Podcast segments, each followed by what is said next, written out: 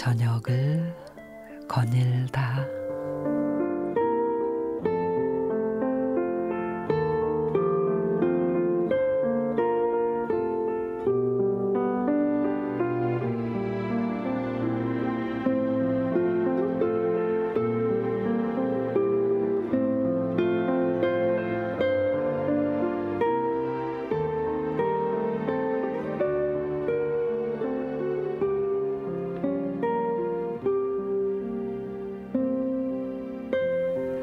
노르망디에서 가난한 농부의 아들로 태어난 밀레는 무명 시절에는 끼니를 잊지 못할 정도로 가난했습니다.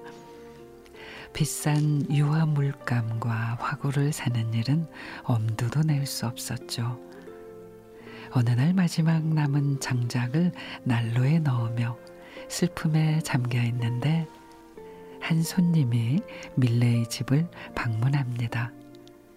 그는 밀레의 절친한 친구 테오도르 루소. 루소는 당시 고전 풍경화와 인상파의 중간 단계에 존재하는 새로운 화풍을 개발한 천재 화가로 명성을 떨치고 있었습니다. 루소는 밀레의 그림을 사겠다는 사람이 나타났다는 희소식을 전하며 선금 300프랑을 건넸습니다. 밀레는 큰 돈에 놀라며 기쁨을 감추지 못했죠.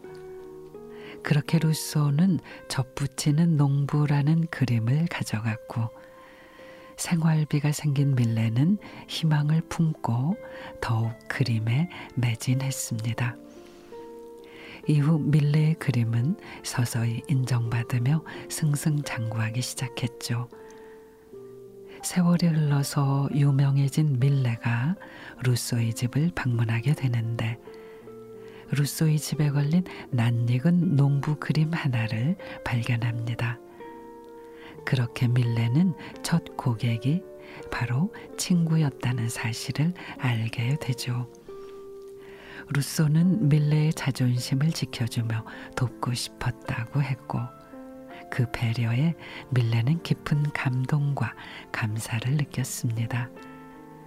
이후 두 사람은 더 깊은 우정을 쌓아갔고 죽어서도 나란히 묻혔다고 하죠. 시간이 흐를수록 지인의 수는 많아지지만 친구의 수는 점점 줄어드는 것 같습니다.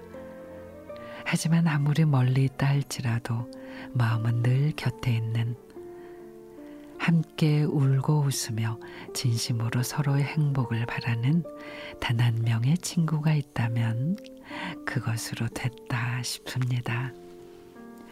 좋은 향기 가득한 정원으로 만들어주는 친구. 오늘은 안부를 핑계 삼아 친구에게 고맙다는 말을 전해봤으면 합니다.